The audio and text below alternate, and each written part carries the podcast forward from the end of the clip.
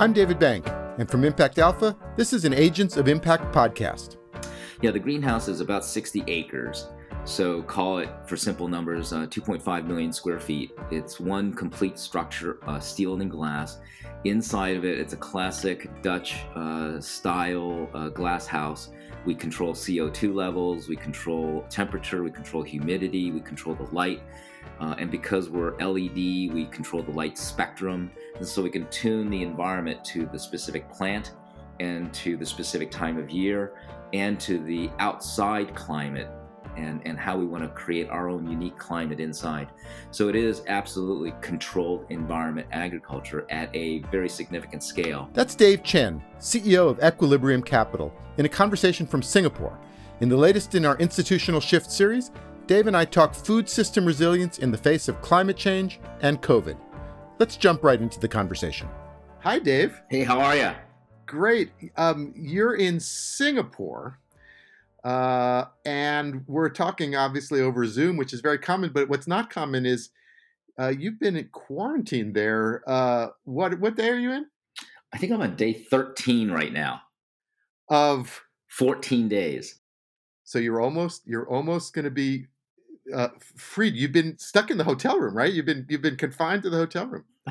You know, people think it's exaggerating, but Singapore is one of these countries that um, you know really they make rules and uh, i am i have been inside a hotel room not inside a hotel inside a hotel room uh, now for for 13 days literally not going in the hallway not going down to the lobby not obviously going no. outside so uh, they drop uh, three meals a day at the door uh, i take my laundry and i put it outside the door so you haven't seen another human in the flesh for not quite. I have seen uh, official representatives of the agencies of the Singaporean government. So uh, every day, uh, the hotel has the responsibility of calling me to ask for my uh, temperature.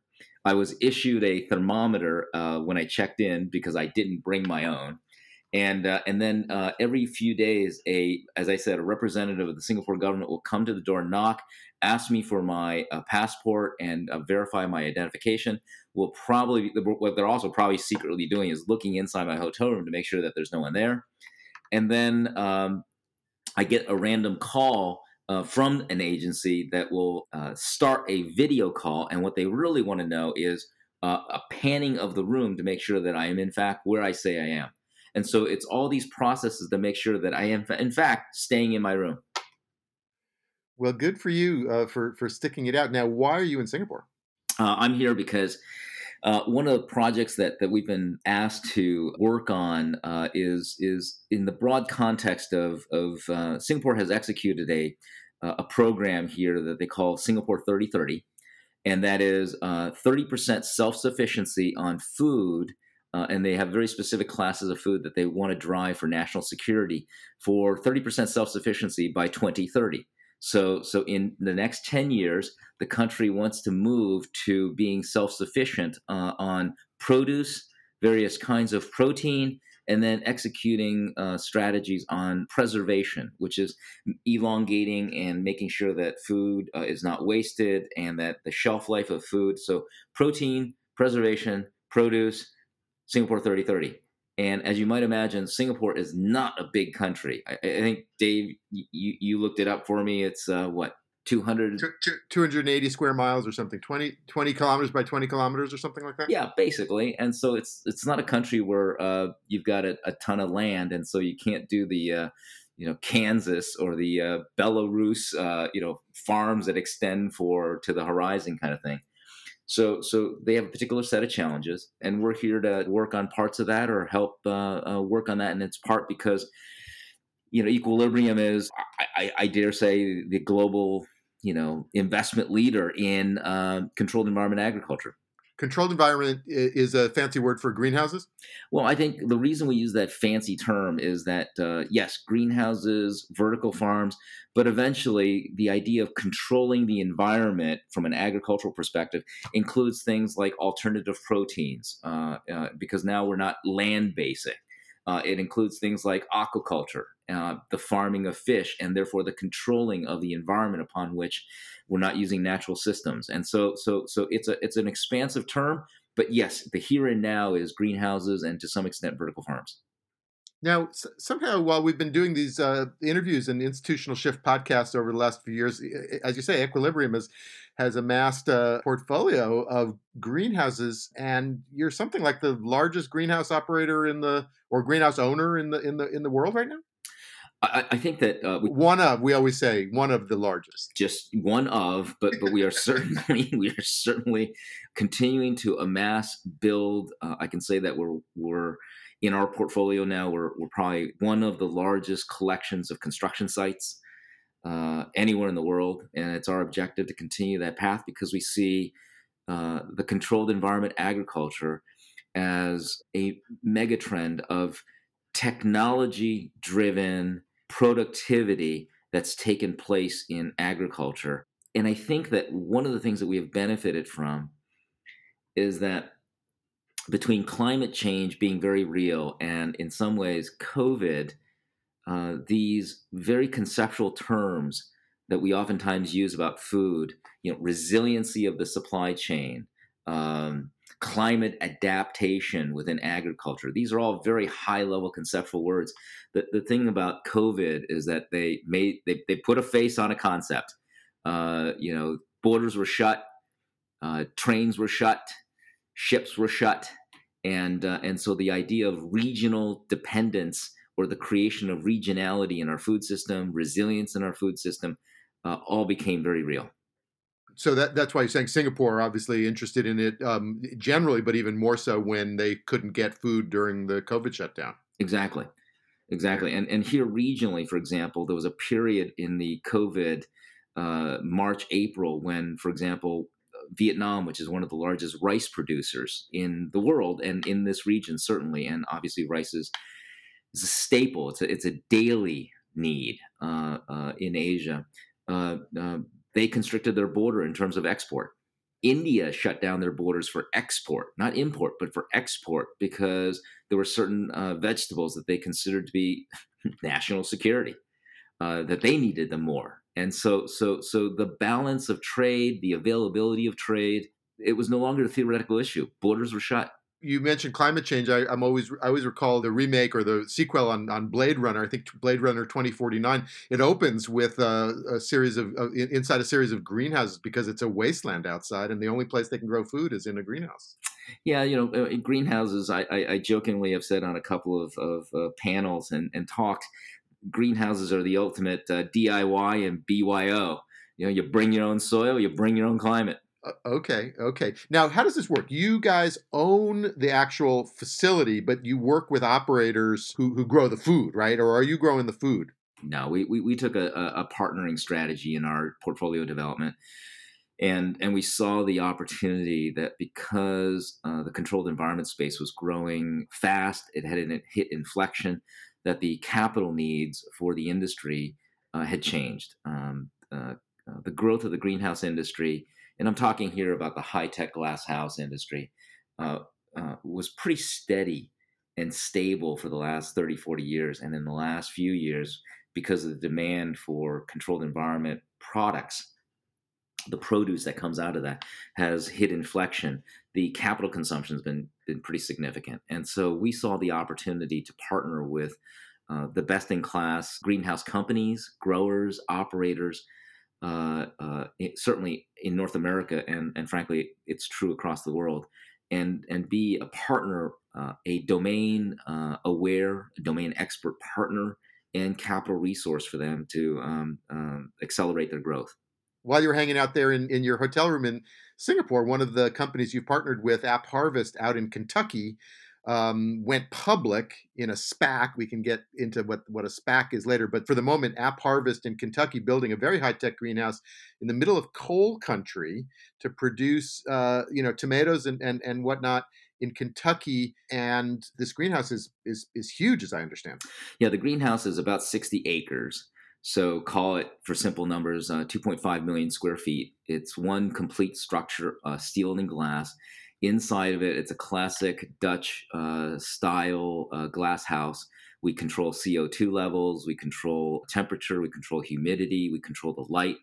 Uh, and because we're LED, we control the light spectrum. And so we can tune the environment to the specific plant and to the specific time of year and to the outside climate and, and how we want to create our own unique climate inside. So it is absolutely controlled environment agriculture at a very significant scale. And in the case of App Harvest, Equilibrium is the um, supplier of capital and technically the owner of uh, the Morehead facility. And, uh, and we're also investors in App Harvest, the corporation. So we're shareholders within the corporation. So we participated in the IPO. And we also uh, sit on the board of directors of the operating company, AppHarvest. Gotcha. Okay, so let's just take a brief detour into SPACs. You mentioned IPO. It's not quite an IPO.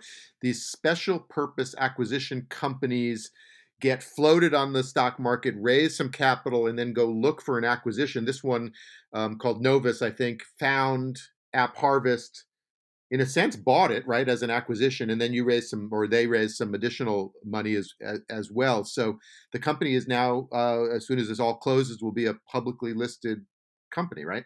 That is correct. Effectively, technically, it's a merger, and and as you as you accurately pointed out, it's an acquisition.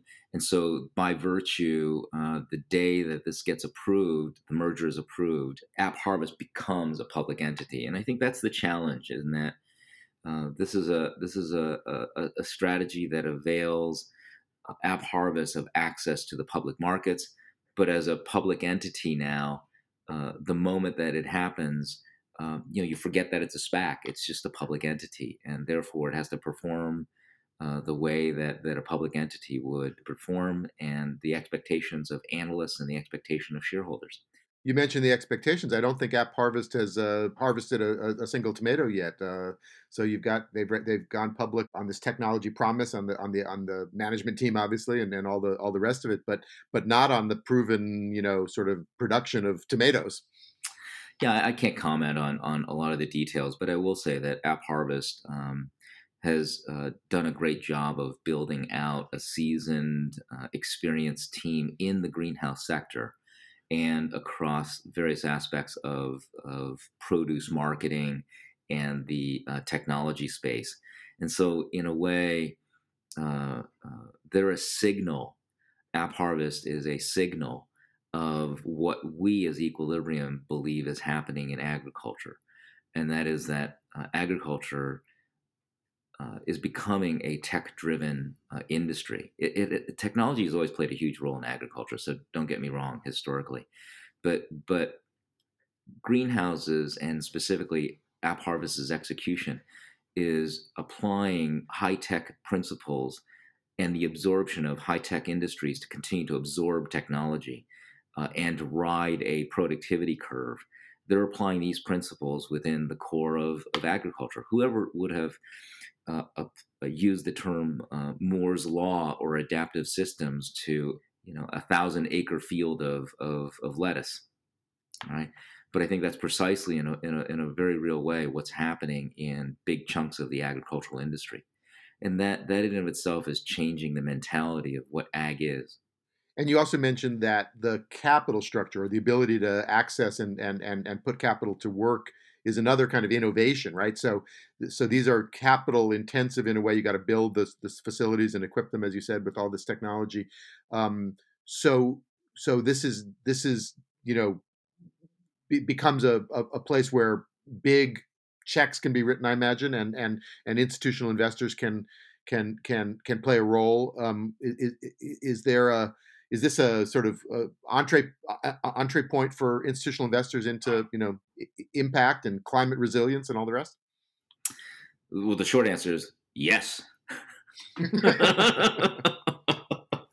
or no, yes. No, you know, no, no, look, look, look. Eh, eh, here's the problem with with with uh, with hyperbole, and that is that um, uh, you know you can read a Silicon Valley uh, business plan uh, about the alternative proteins or new food, and uh, and the business plan always reads the same. You know, there are seven billion people growing to nine billion people, and we have to feed the planet, et cetera, et cetera. And, and that's all true, but but but the important fact is that uh, that is actually true.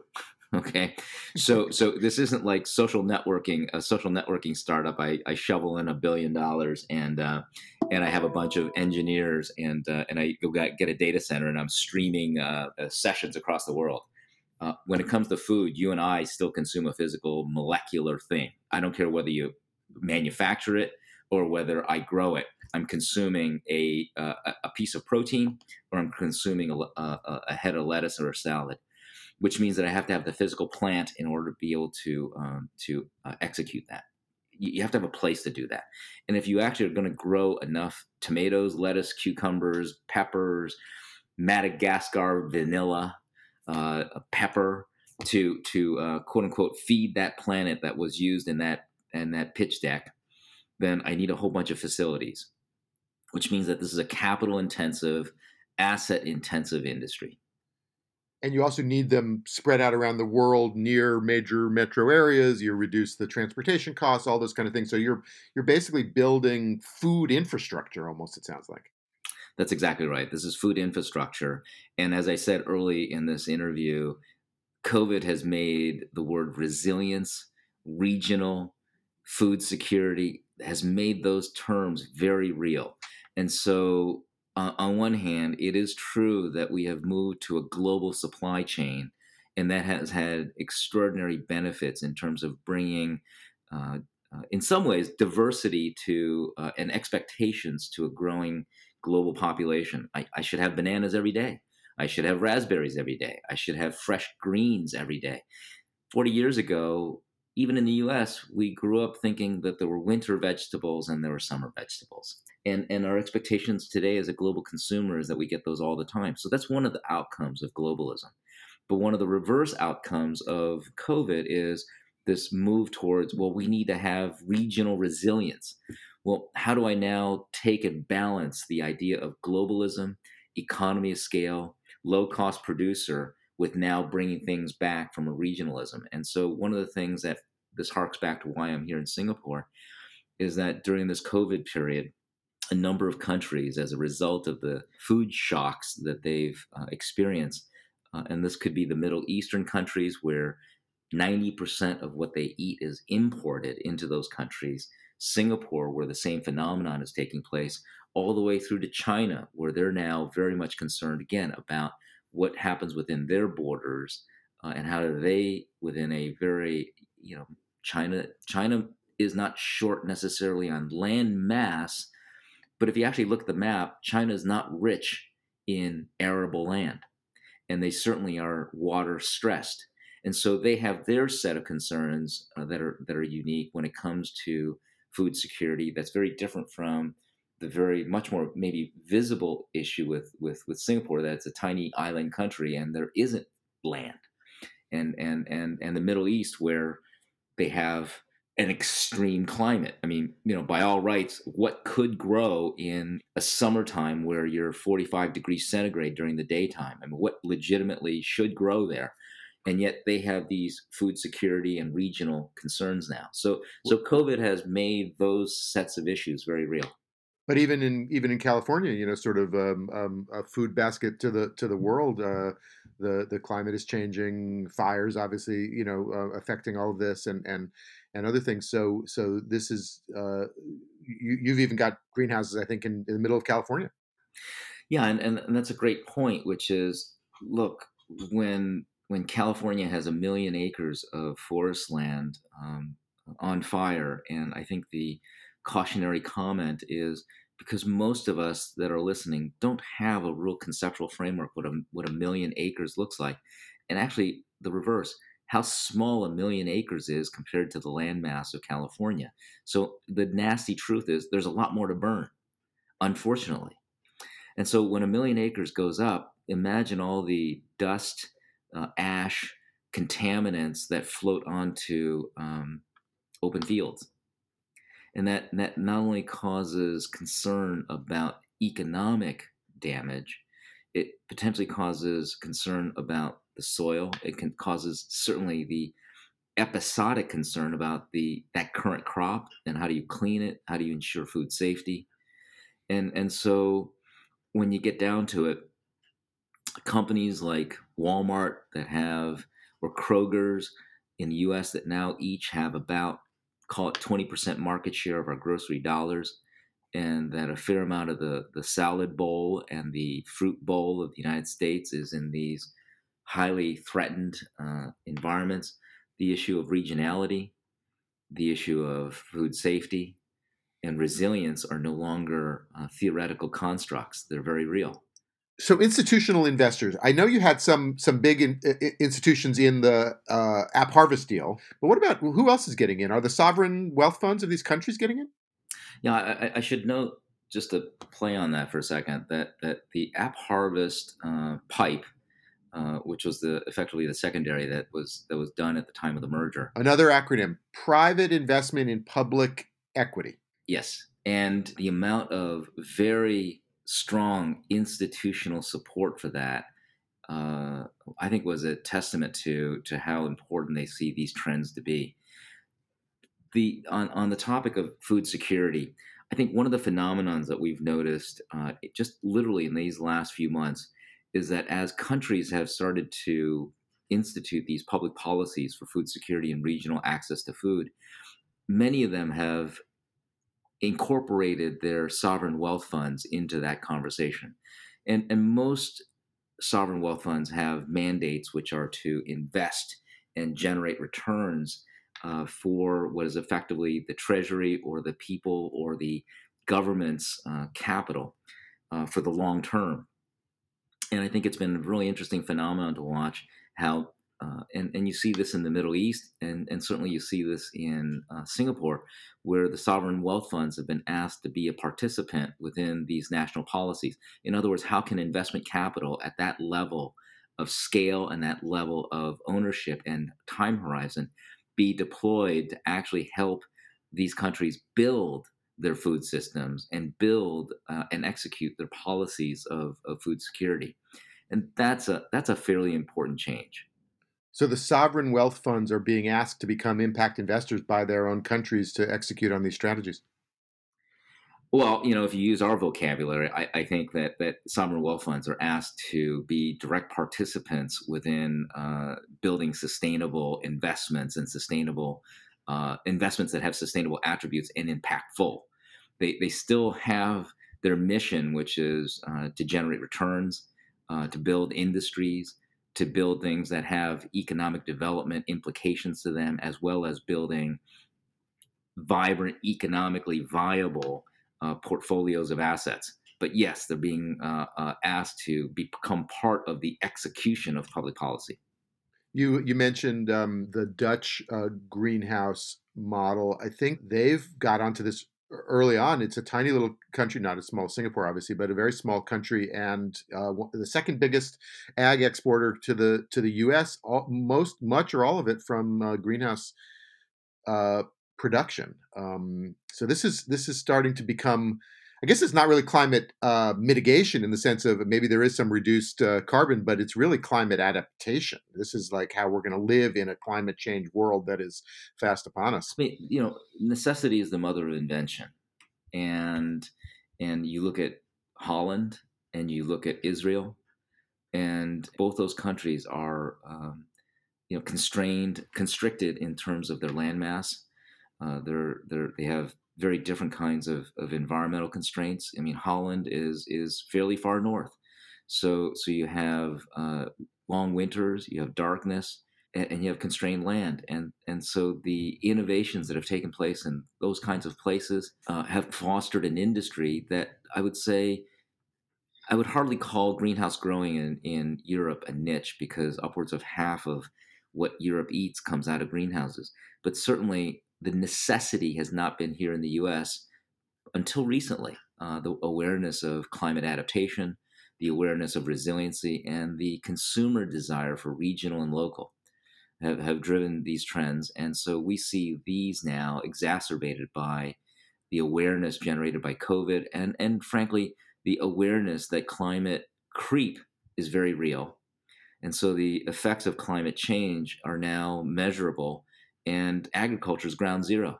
I mean, I always have joked that if the weather and the climate are in fact really changing, um, you have to worry about your thousand acres of peaches or thousand acres of almonds because that's not a very easy object to move. Indeed, indeed. Well, Dave, this is a, a, a, a, a good education in the future of food. It's also a good education in possibly the future of travel that you've you've become a human a human experiment for uh, uh, the two week quarantine just to just to be able to get out and, and do some business in, in Singapore. So I applaud your persistence and thanks for joining us again. It's worth doing. So thank you again. We'll talk to you soon. That's going to do it for this Agents of Impact podcast. You can read more about Dave, Equilibrium, App Harvest, and greenhouses at impactalpha.com. Subscribers receive full access to Impact Alpha content, including deal flow, job postings, and members only Agents of Impact calls. Use the code BRIEFING100 to get $100 off at impactalpha.com slash subscribe. Thanks to Dave Chen and our producer Isaac Silk. I'm David Bank, editor and CEO of Impact Alpha. Until next time, take care.